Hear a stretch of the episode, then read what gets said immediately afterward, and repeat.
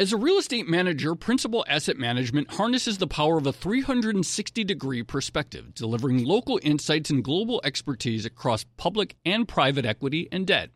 Their teams apply local insights and global perspectives to help identify the most compelling investing opportunities. Principal Asset Management, actively invested. Learn more at principalam.com. Investing involves risk, including possible loss of principal. Principal Asset Management SM is a trade name of Principal Global Investors LLC. Collaborate for a greener future at the Bloomberg Green Festival, a groundbreaking celebration of the thinkers, doers, and innovators leading the way. From design and culture to technology, science, and entertainment. Hear from inspirational speakers and immerse yourself in climate solutions. July 10th through 13th in Seattle. Title sponsor Amazon. Official airline Alaska Airlines. Get 20% off using promo code radio20 at bloomberglive.com slash green festival.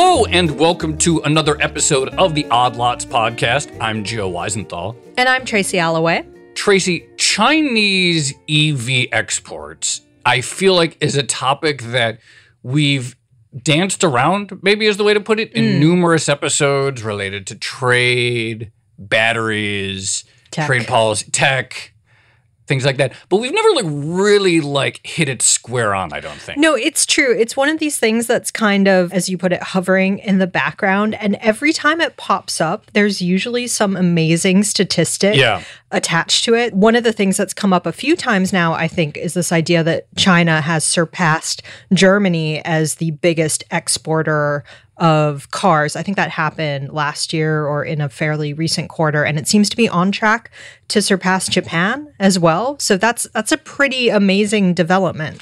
it's a really extraordinary development and i think it's like you know we talked about this with um, brad setser for example it came up and like it really seems to have caught a lot of people by surprise and even as recently as like 2018 or 2019 the ability of china to become a auto export powerhouse was not on a lot of people's radars Absolutely. And I think the other reason it keeps coming up in conversations and is of particular interest to us is because it relates a lot to this idea of the new industrial policy Yes. and the idea of nurturing domestic manufacturers and tech sectors of one sort or another. And it also lands squarely into some of the tensions we've seen between Europe and the US Yes. over the Inflation Reduction Act. Yeah, I'm thinking about the episode that we recorded in uh, Pennsylvania uh, this spring with Dan Wang, where we really talked about the Inflation Reduction Act. And, you know, the US has this incredible EV company called Tesla, but what we don't really have nearly as much to the degree is battery tech. Which there's the Inflation Reduction Act is trying to foster and so forth.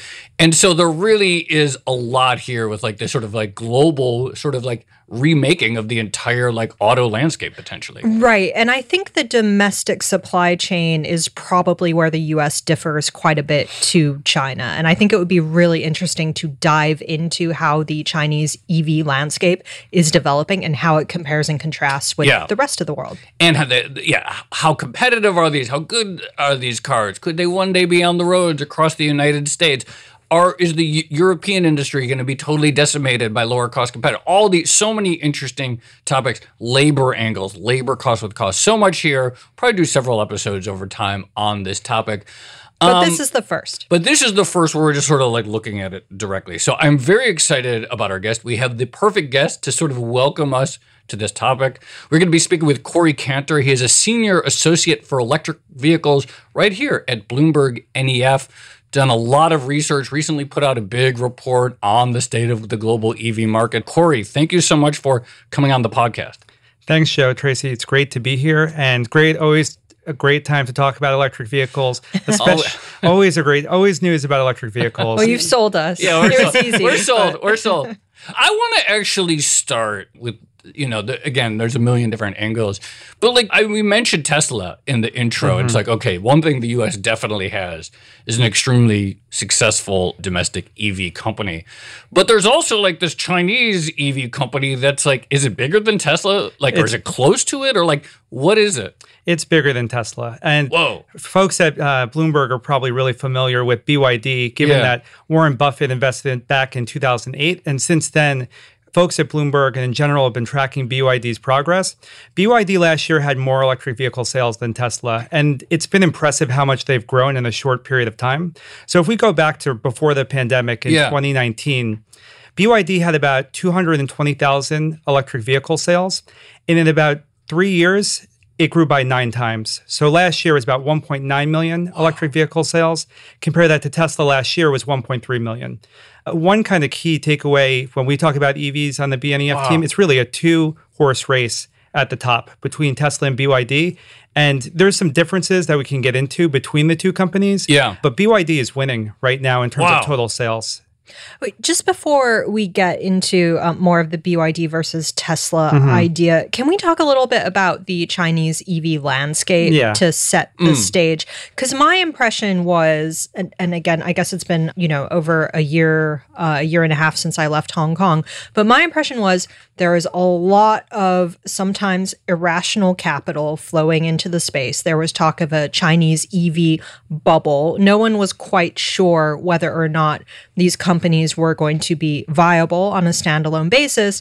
But fast forward to today, it seems like we are starting to see some differentiation between winners like BYD and maybe some losers who aren't going to be able to compete.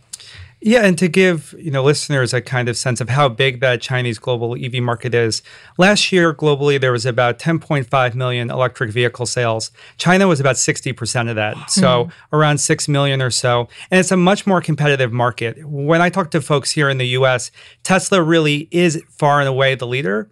In China, you have everyone, and not just you know new automakers like NIO who are out there selling EVs, but even GM has this really small mini joint venture car that sells hundreds of thousands of units. So whether it's traditional or older OEMs or new entrants, it is a competitive market and growing, but BYD has really started to affirm itself in the last 3 years as the market leader there so much so that they've begun to look into expanding into other markets. And we'll touch on that mm. when it gets to Europe. But it is a more con- competitive space in China.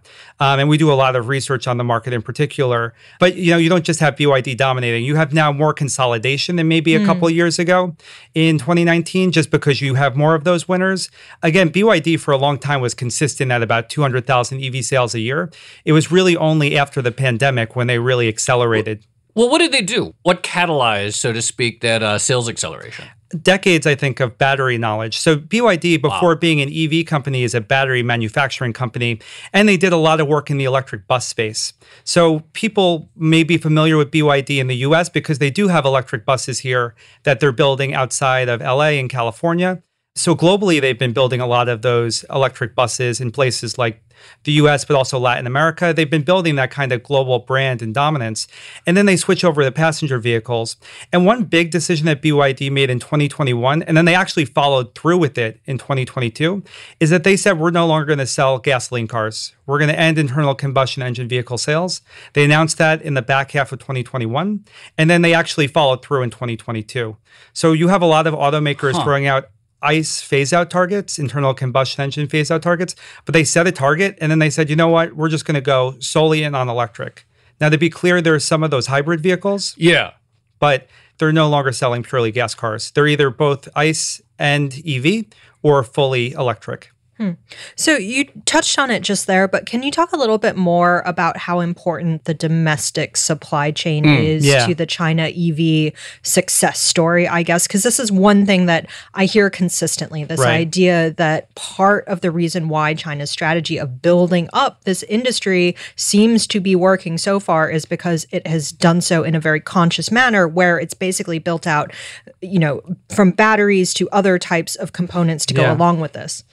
Yeah, so China, if you go back to 2015, they weren't making up, you know, close to 60% of the global passenger EV market. They were subsidizing, putting in policies in place, restricting gasoline car uh, registration to make it more appealing for consumers to actually switch to electric.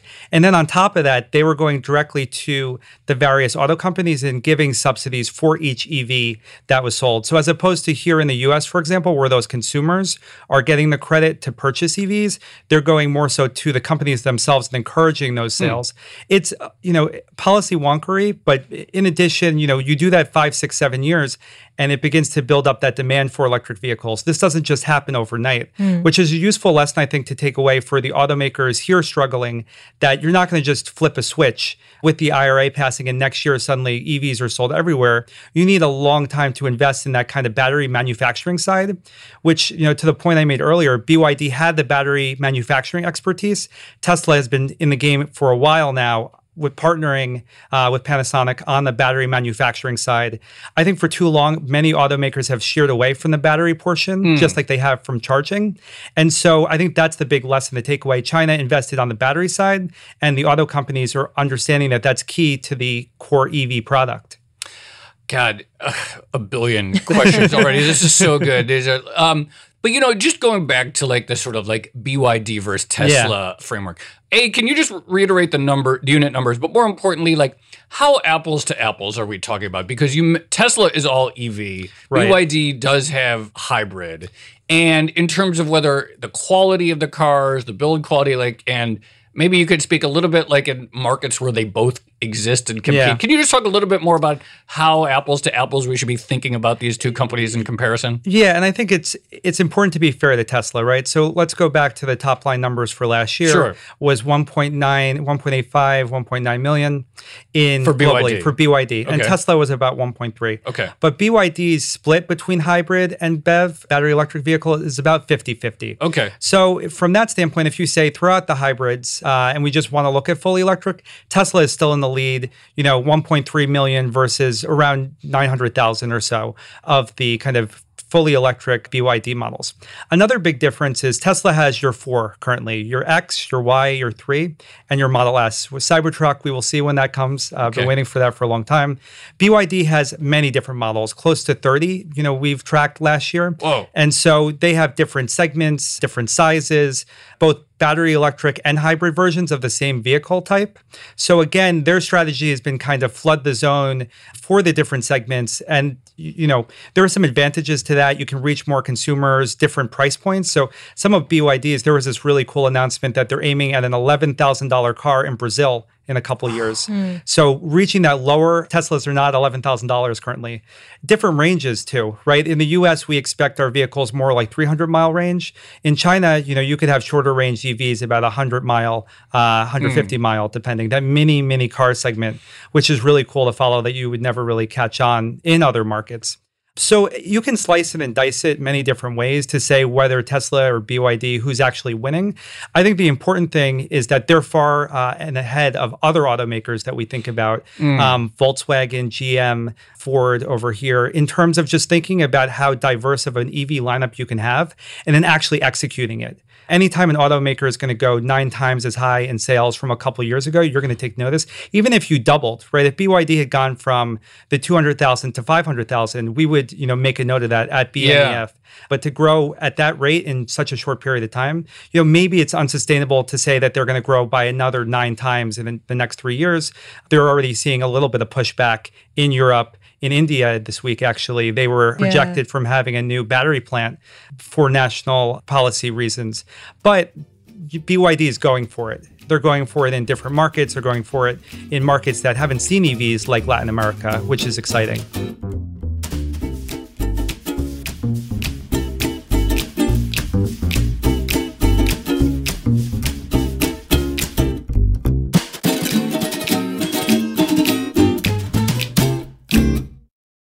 As a leading real estate manager, Principal Asset Management harnesses the power of a 360 degree perspective, delivering local insights and global expertise across public and private equity and debt.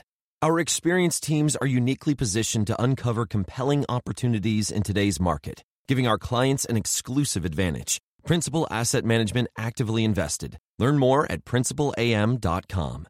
Investing involves risk, including possible loss of principal. Principal Asset Management SM is a trade name of Principal Global Investors, LLC.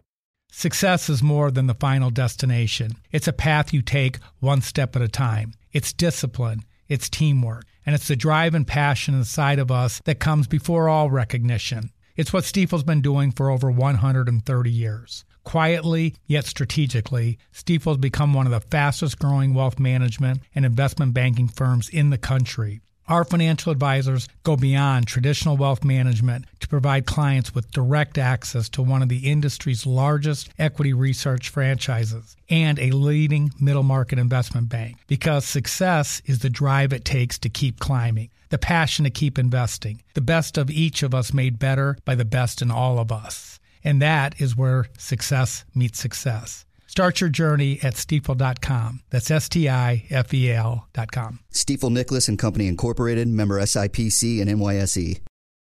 You know, you mentioned BYD's Brazilian 10,000 Yeah. EV, and I think they have some sort of partnership with Toyota as well to build something.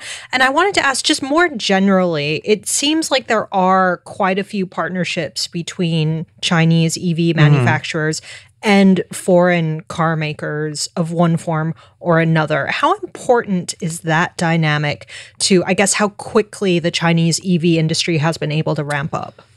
Yeah, that's a really good question, and, and one that I I can frame and not necessarily have the best comment on in the sense that you look at, for example, Ford and CATL over here, right? You're having the Chinese manufacturer knowledge and really able to help a U.S. or Western automaker kind of advance their EV development, maybe where they've been lagging, or even moving into new battery chemistry technologies like LFP, new in the sense of new for the West.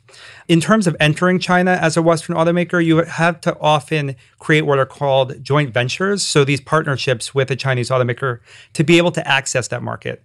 Now, Tesla, for example, didn't have to do that. They were just, you know, after jumping through the necessary hurdles, able to sell on their own. But other automakers, China has used that kind of joint venture partnership in a weird twist, kind of like the US has set these barriers in the post Inflation Reduction Act world to say you have to build here to be here. Yeah. Um, it's almost copying uh, what China did because it wasn't easy for automakers to get into the Chinese EV market specifically. H- hope that answers your question a little bit. I know there's more nuance. No, there, I but- was going to say you started off saying I might not be able to answer this question, and then went into you know great detail. So that was perfect. you know, you mentioned the breadth of offerings that BYD Yeah. has, and maybe like in the US, like there probably just is not much of a market anywhere for a car that only has 100 miles or 50 miles or something like that. But uh, you know, I know like in terms of exports, like the big anxiety currently, like maybe in the a few years, all the U.S. companies should freak out. But I know like there's more anxiety in Europe and stuff. Yeah. Is that in part like are the markets, are the domestic markets in China? And like I'm picturing just like a tiny little car in Paris mm-hmm. as being something that you would never see here in the US, but maybe you see it in China. Like, is there enough like similarity in the sort of like domestic markets of China and some places in Europe such that there's an advantage where the cars that they sell domestically also have like an audience in Europe the way they would, might not in the US? There's definitely been concern from the European automakers around BYD entering or, or just even a more competitive kind of Yeah. EV offerings.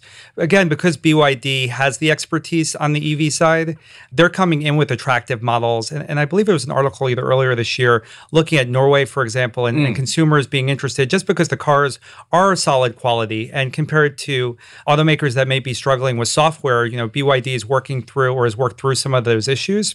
I don't have the stat right at hand, but it has been attractive enough mm. where the European folks have said, on the one hand, we have IRA, you know, in the U.S. squeezing us out of the U.S. market. On the other hand, we have these Chinese new entrants here that are making us nervous about our ability to kind of maintain home court advantage in Europe. Mm-hmm. So they've taken notice of it. Have the European automakers been able to respond in the way that they need to? Not necessarily. And if you know China is seen, or these, you know, BYD, for example, as a this is a cool, positive new automaker coming in, and not the kind of geopolitical concerns. You know, European automakers could be squeezed squeezed out or squeezed down, you know, you're not going to see people lose all the market share, but even having that kind of trimmed off the top by a new entrant. One, one thing I like to think about in general for the global EV space is with Tesla and BYD growing at the rate that they are, the overall passenger car sales pie doesn't grow that much year to year. You know, it, it does fluctuate. In, in previous years, it was higher, closer to 100 million annual sales units.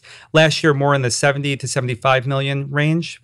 But the point is, is that if you're having EVs making up more of that, it has to come from somewhere. It's not kind of this endlessly growing pie of car sales. Right. And so if you're a traditional, if you're a Toyota, if you're a Volkswagen, you know, you're going to start to see that margin come down if you're not releasing EVs that are competitive and hmm. exciting for consumers. Wait, you mentioned geopolitical concerns, Yeah. and I'm trying to think how to phrase this question. Yeah. But, you know, if we saw the a big boom in China EVs in sort of 2019, 2020, mm-hmm. around that time frame, that was also peak sort of deglobalization fear time, right? Like lots of talk about, well, maybe mm. we need to reorient supply lines.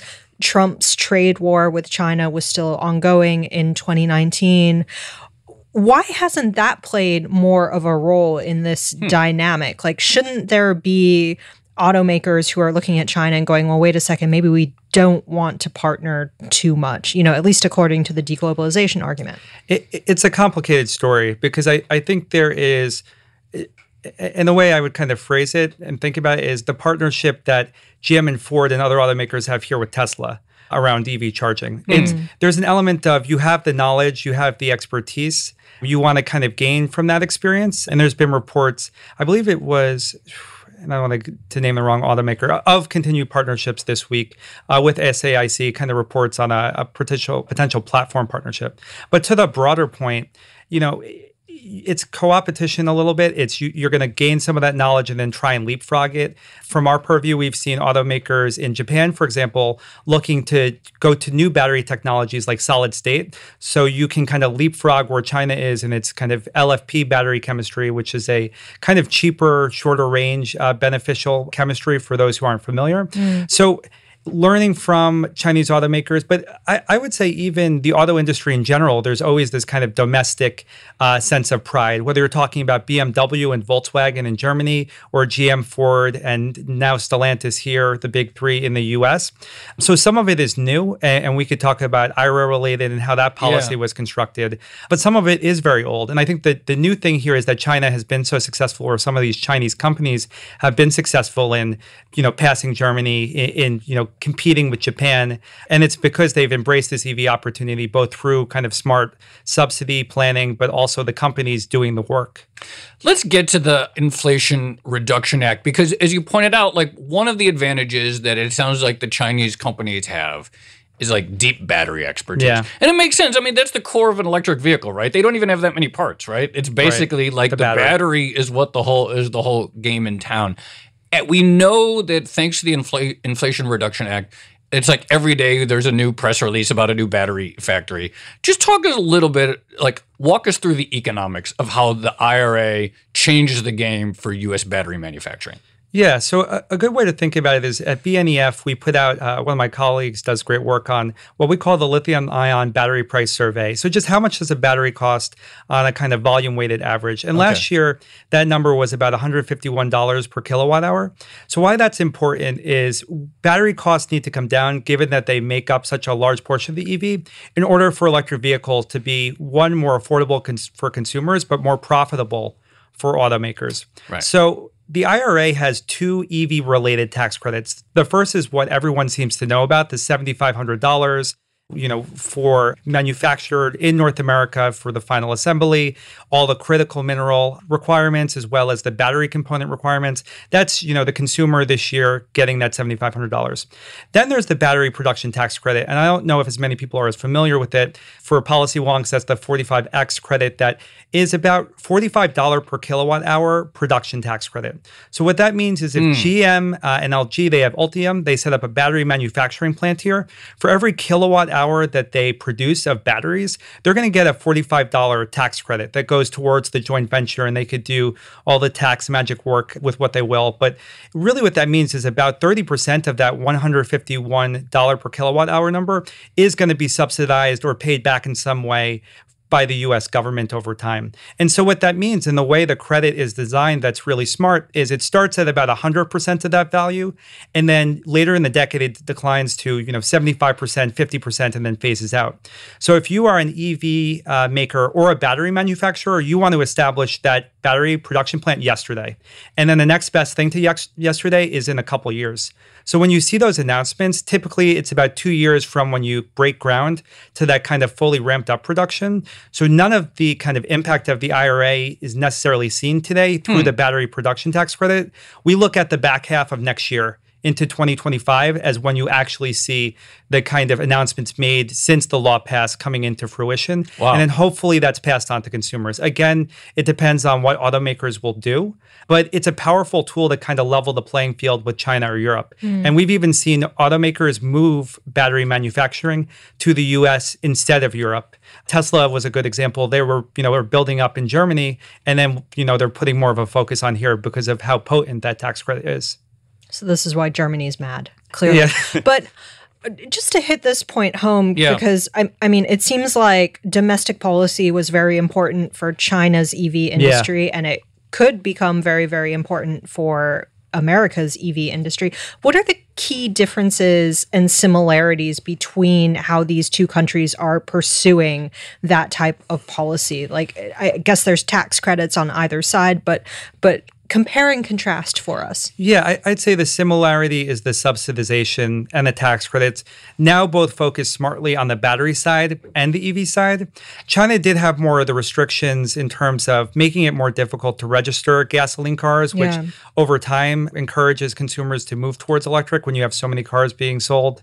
You want to be able to get them registered. In the US, the version of that would be through f- stronger fuel economy standards, which the Biden administration has talked about, or California has having an internal combustion engine phase out. One thing that Europe has done that we haven't seen in China is having a 2035 internal combustion engine new sales target. So fully electric or hydrogen fuel cell for the, you know, those vehicles as well. You see US states doing that as well, but outside of California, the rest of the US isn't necessarily on that kind of growth trajectory.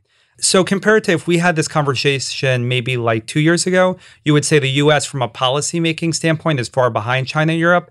Now, because of the Inflation Reduction Act, the US is pulled within, you know, where they need to be. It's now just keeping those policies in place um, and automakers seeing the advantage and the opportunity here. So many questions still. Uh, there's two questions, and I want to forget. I want to make sure I don't forget them. But you know, you mentioned charging, and I'm curious. There was that deal a few weeks ago that was announced where like GM and Ford, they're like, we're going to adopt Tesla's charging standard. Yeah. Can you just sort of real quickly explain like what the significance of that agreement is, how it benefits Tesla? Do they get like a penny every time there's a charge, and how charging works in China? Like, is there a, just a, a nationwide standard there?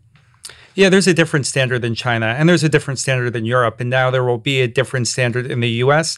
Not a huge deal in terms of ultimately all these EVs are charging on you know similar-ish batteries but it's more so what the plug looks like yeah. and the us charging network compared to china china beyond laps the US in terms of annual public charging installation, um, and they have for some time now.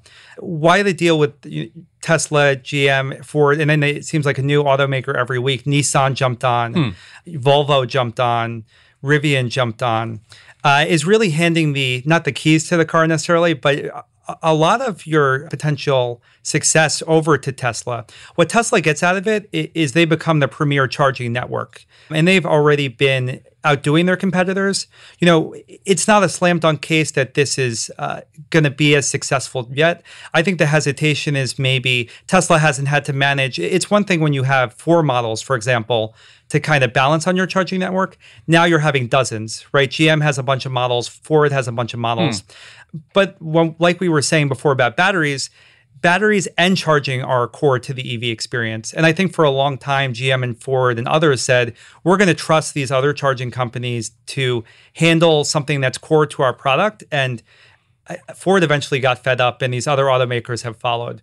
In terms of Tesla getting a licensing fee, you know, there we haven't seen the terms of the agreement, so we don't fully know what they were promised.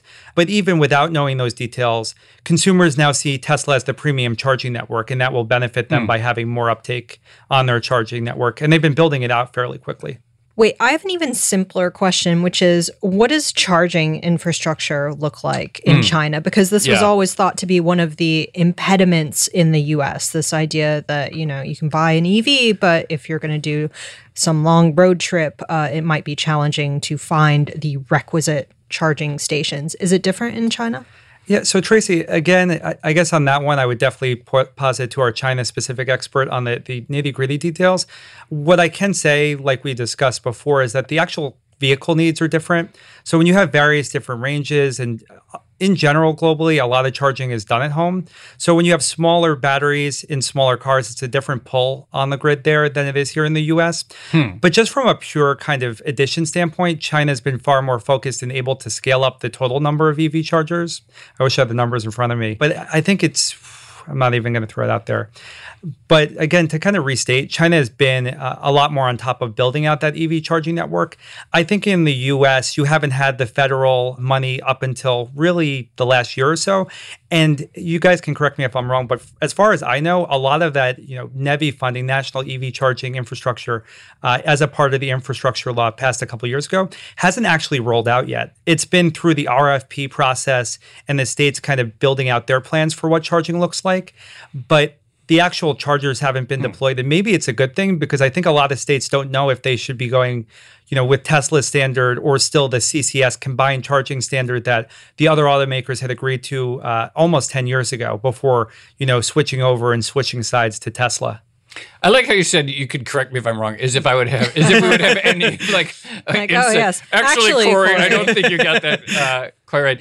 One of the big themes, and this is something that comes up all the time, and it- we've already talked about it lots on this episode just now, is just like you know building up knowledge within a company, whether it's building up how to put a car together, how to put a charging network together, how to put, make a battery, etc.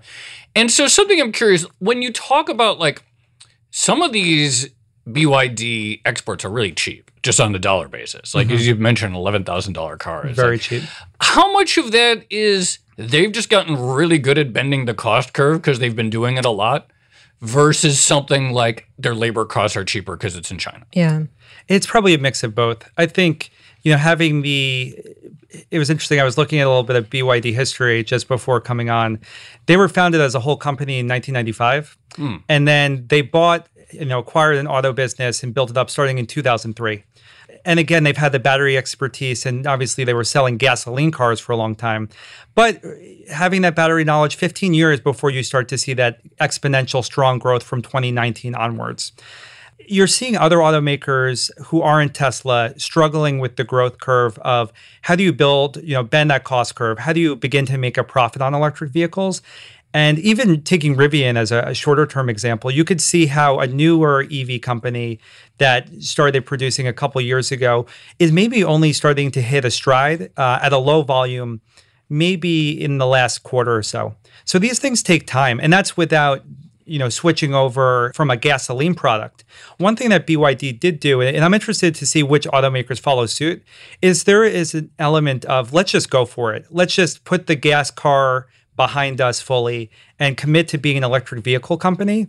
I think other car companies want to balance kind of shareholder uh, interests and say we want to keep making money while we're figuring this EV thing out. Yeah. BYD, maybe it's because of the knowledge and expertise, but to take the leap from we're making gas cars and EVs to going fully electric, it, it came fairly quickly, but they've reaped some of those benefits. And now moving forward, the, the questions we get often is, you know, who will be in second place or, or who will surpass Tesla in the US?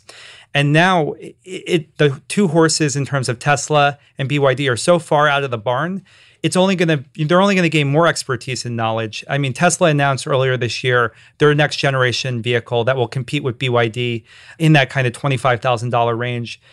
For other automakers, if Tesla and BYD are in those kind of cheaper categories where you're going to see a lot of volume sales in the future, you know, you're already behind or you're going to be further and further behind as these automakers are investing. It's a tricky thing for other automakers to figure out, but if they don't, there's a bigger problem if BYD and Tesla keep on taking more and more of that market share. So, just to press on this point, because Yeah. it's something that's come up, I, I think, in multiple conversations we've had with like Brian Deese and Jared Bernstein, and certainly Dan Wang and Adam Ozimek. But there's this idea that, okay, you know, US policymakers can say that we want to build up a certain industry within Yeah. the US. Hmm. But if we're not able to do so in an efficient way that can compete with, you know, other efficient industries in places like China, then it could still be problematic. So I guess my question is like how much does price point and branding and Yeah. origin actually matter for the EV market? It- could we for instance have an American electric vehicle market where, you know, there are these Chinese these cheaper Chinese imports available, but Americans still have a preference for Tesla and other domestic manufacturers? Yeah, and you even see the potential kind of Tesla brand premium. You know, Tesla does very well in the Chinese market, even despite BYD and these other kind of more competitive offerings. One thing on the the kind of China point, Volvo, which is manufacturing many of its vehicles in China, you know, is in the U.S. market, and there is a kind of brand premium there. They they unveiled earlier this week and, in the past couple of months the EX30, which is going to be at a $35,000 price point without any subsidy, because of course Chinese produced EVs won't receive any Inflation Reduction Act credits. That's coming out next summer and is planned to come out. So, you know, whether or not it's BYD, there are going to be other Chinese built automakers that are already here. Polestar, you know, as a part of the Volvo uh, Geely family, is also already here. So, you know, you have those cars that may be seen as more premium because of the kind of Volvo badge. Um, Tesla's going to continue. Volvo's a Chinese company. Yeah, Volvo is basically Swedish that was acquired by uh, Geely. So they're a subsidiary of a subsidiary.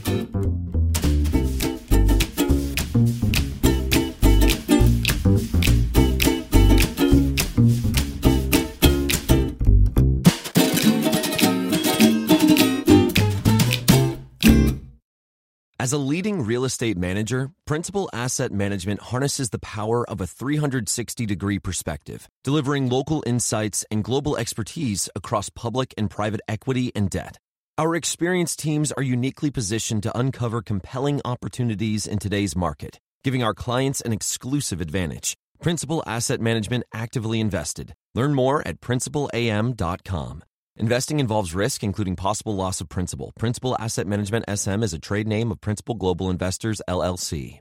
Success is more than the final destination. It's a path you take one step at a time. It's discipline, it's teamwork, and it's the drive and passion inside of us that comes before all recognition. It's what Stifel's been doing for over 130 years. Quietly, yet strategically, Stifel's become one of the fastest growing wealth management and investment banking firms in the country. Our financial advisors go beyond traditional wealth management to provide clients with direct access to one of the industry's largest equity research franchises and a leading middle market investment bank because success is the drive it takes to keep climbing, the passion to keep investing, the best of each of us made better by the best in all of us. And that is where success meets success.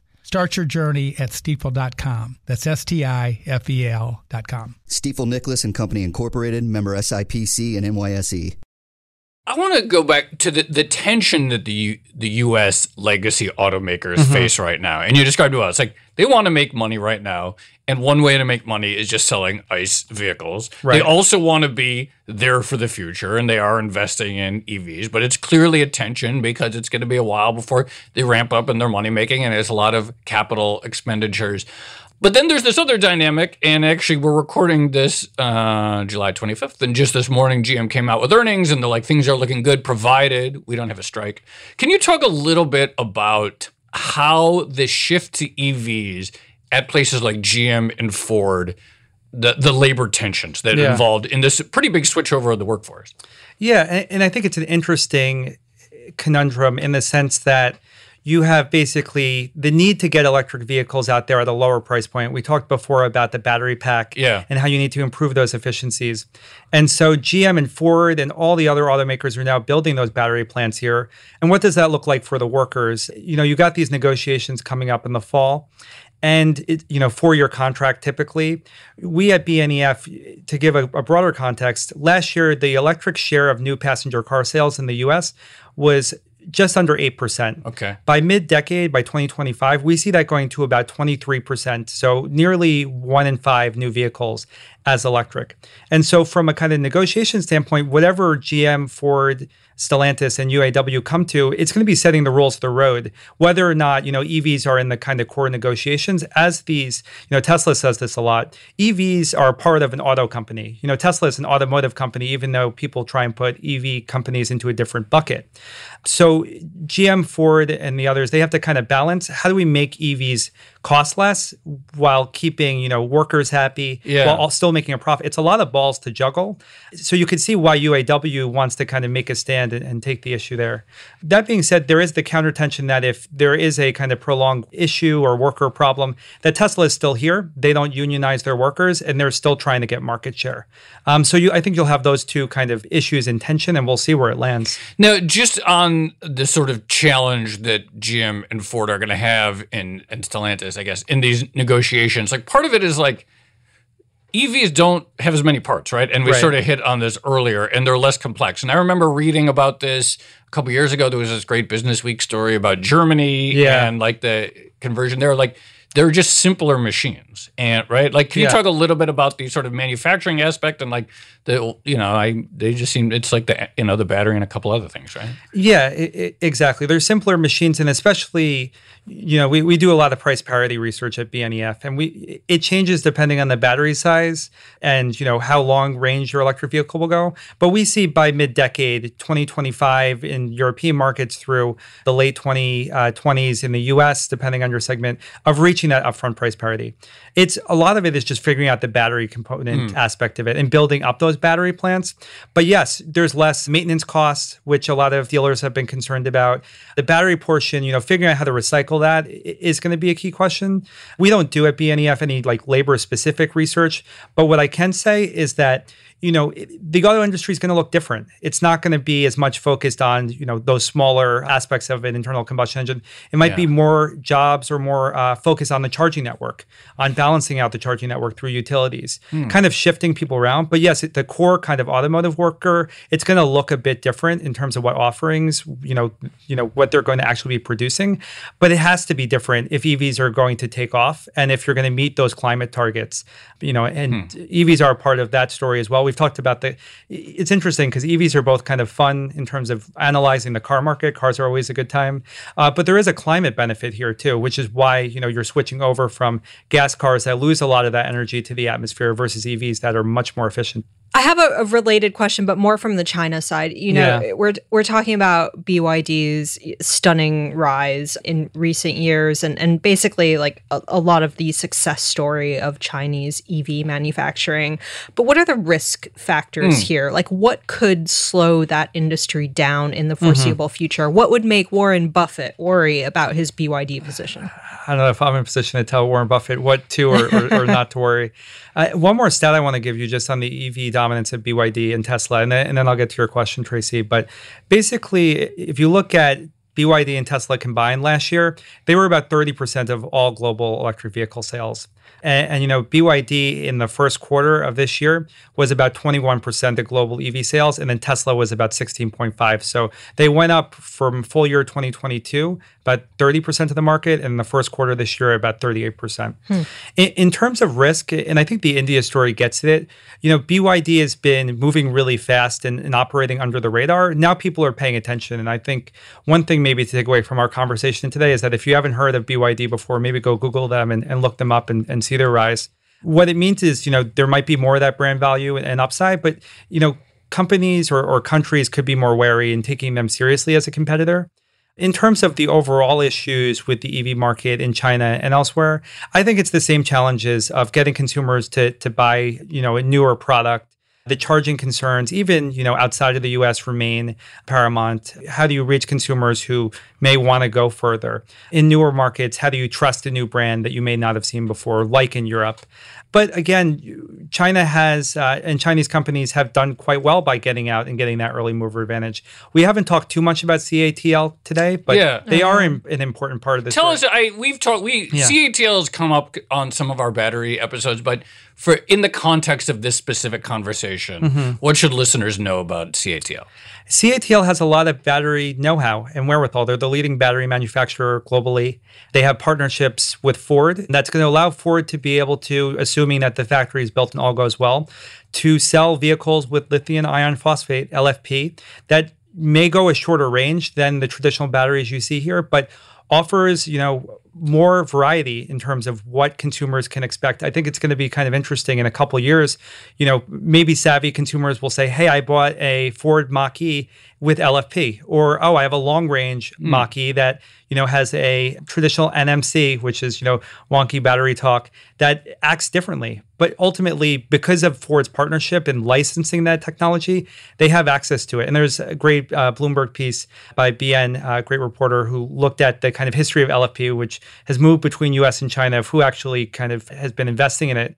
But CATL has been a kind of pioneer in that space, and Tesla wants to partner with them. Hmm. Everyone's trying to figure out, and this is maybe a good time to drop an IRA provision around foreign entities of concern, which is the kind of last shoe to drop around the EV tax credit, the 7500 basically within the Inflation Reduction Act, Senator Manchin was adamant that cars basically from these foreign entities of concern shouldn't be subsidized. Mm-hmm. So Ford CATL's arrangement is a, a way of maybe getting around that provision. It hasn't been defined by the Treasury Department yet, but I know when we speak to clients, there's a lot of anxiety around if we have a small portion of our EV battery that comes from China or or really China, Russia, and Iran are thrown in the kind of foreign entities concern kind of thought process, but really this is about China.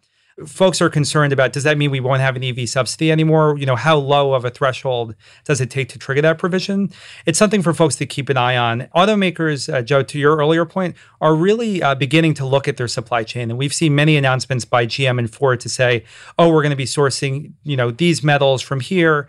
And and so this is one outstanding part. As a big picture, almost returning to our earlier point, how close do automakers want to work with China, or how close can they work with China? And on the flip side, you know, will China, because of that kind of built up early advantage, really need subsidies to compete here? It's an right. ongoing story. It's going to be a lot of honestly a lot of fun to watch it unfold here. I just have one last question, and you know, Tracy asked about risks, and so that was sort yeah. of where my head went to. It's, uh, you know, like battery tech is not settled, right? Like you even just described it just now. There's like multiple different kinds, maybe solid state batteries. Yeah, there'll be some great breakthrough, even though supposedly like they've been working on that for like 100 years or something like that. And then you have other entities that are not even 100% sold on EVs. I think like Toyota, for example, is not actually like completely convinced that EVs are the future. I think they still have a dipping a toe in hydrogen powered vehicles, and there's some optimism there. I think Joe Manchin likes hydrogen powered vehicles. Can you just talk a little bit about like when you think about risks, the possibility that like we don't actually know yet or maybe we do, but the possibility that the future is sort of uncertain about what we'll be driving. Yeah, I think that's what makes the EV space really exciting. One analogy I like to use a lot when speaking with subscribers to BNEF is when you look at the current automotive market, you're really relying on a few different gasoline types, right? In Europe, they have more diesel. I was just in Europe. You know, we filled up on diesel uh, when taking a, a, nice little drive through Portugal. In the U.S., you have ethanol. You know, different right. mixes of gasoline, but that's it the EV industry, if done correctly, can have many different uh, battery types. You know, a common criticism of EVs is that you're using cobalt in NMC batteries. With LFP, there's no cobalt and no nickel. Uh, lithium is the kind of key mineral in many of these EV batteries and will continue to be important moving forward. But what's exciting about it is we don't know what the future looks like. If automakers can kind of leapfrog into solid state or other type of battery chemistries, you know, you can create new supply chains and a potential new competitive advantage, even if you're behind, you know, like a Toyota or or other, you know, Japanese automakers have been. That being said, I think the big takeaway from our conversation and watching mm-hmm. both Tesla and BYD is that you can't completely make up ground because Tesla and BYD are also looking into the same next gen battery technologies. Yeah. You know, certain automakers may say, "Oh, we're looking into this. We're going to leapfrog." It's easier said than done. And ultimately, producing EVs at scale is a challenge. Making cars is not easy. But if you kind of work through the process and you really focus on it, these two companies show that there is, you know, success waiting and improvements to be made. So to, you know, sum up on the question, there is a lot uncertain. And really, you know, there's recessions, there's other black swan sure. events. Even Russia's invasion of Ukraine had an impact on the commodity costs of the materials that went into batteries, increasing the overall battery cost in our survey for the first time in the 10 years that we had been doing it between 21 and 2022. But there's also potential upside moving forward. And that's something that we on the EV team at BNEF track every quarter, every week, every day. Corey Cantor, Bloomberg NEF, thank you so much for coming on Odd Lots. We really needed to do that episode. That one, I learned a lot. Thanks, Corey. That was that was super interesting. Yeah, that was great.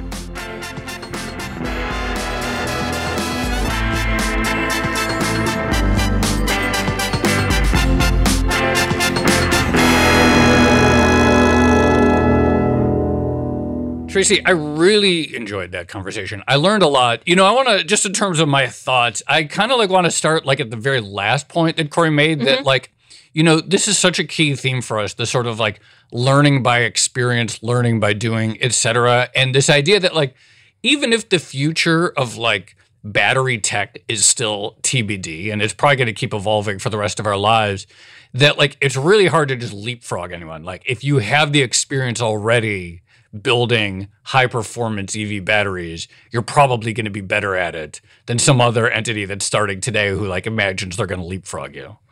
Well, I learned a new word, which is coopetition, uh, and maybe that maybe that speaks to some of the idiosyncrasies around battery making yeah. as an industry. But this idea that you know, if you can't leapfrog your way into yeah. this technology, then maybe it makes sense to partner with a company that has some expertise in it, even if they are ostensibly in a country with which you might have some sort of trade or geopolitical tensions at the moment. Well, and also to Corey's point, like you know, a big story for the rest of the world and China in particular over the last several decades was the sort of their importation of American know-how of mm-hmm. like various tech, right? And like companies setting up domestic JVs and that tech transfer process, et cetera. Historically, that hasn't gone in the other direction so much, but the US is behind on battery tech. Mm-hmm. There are these subsidies. And so to the extent that like the US is sort of like our shot is like sort of partnering with foreign non-US battery makers, like importing that know-how, learning from them. That seems like part of how the US could at least in theory be a major player. Yeah, but it is going to be interesting to see whether or not it continues in the current landscape. So, yes, it kind of makes sense for the past few years, mm-hmm. but with the IRA underway, with some of the tensions arising in Europe, mm-hmm. I do wonder whether or not those types of partnerships that have mm. really helped sort of spring load or jumpstart China's EV industry, whether or not they're going to continue in in at the same pace that they have previously. Yeah, there's so much money in it. Like there's just like no, that's like everything. Every time I hear about how they designed the IRA, it's like they're just like absolutely spray hosing cash at all this. And so I feel like when you see all these announcements, it's like no one wants to avoid that money. Yeah. Everyone, everyone wants to get in front of it. Like I'm imagining those like boxes where the dollars fly around and everyone just sort of like everyone grabbing. That's it. sort of how I think of like IRA. Investments. That's Joe's mental framework yes. of industrial policy yeah, in America. It's like a telephone booth of swirling dollars and all these companies trying to catch it. All right. Shall we leave it there? Let's leave it there. Okay. This has been another episode of the Odd Lots podcast. I'm Tracy Alloway. You can follow me on Twitter at Tracy Alloway. And I'm Joe Weisenthal. You can follow me on Twitter at The Stalwart. Follow our guest, Corey Cantor. He's at Corey B. Cantor. Check out all of his work. Great stuff by him and his team over at Bloomberg NEF, really tracking this data well. Follow our producers, Carmen Rodriguez at Carmen Armin and Dashiell Bennett at Dashbot. And check out all of our podcasts under the handle at Podcasts. And for more Odd Lots content, go to Bloomberg.com slash Odd Lots, where we post transcripts we have a blog and a newsletter. And check out the Discord. We have a whole room. We talk about transport, we talk about energy, all of these topics actively discussed 24 7. Discord.gg slash oddlots. Yeah. And if you enjoy Oddlots, if you like conversations about Chinese EV and competition with the rest of the world, then please leave us a positive review on your favorite podcast platform. Thanks for listening.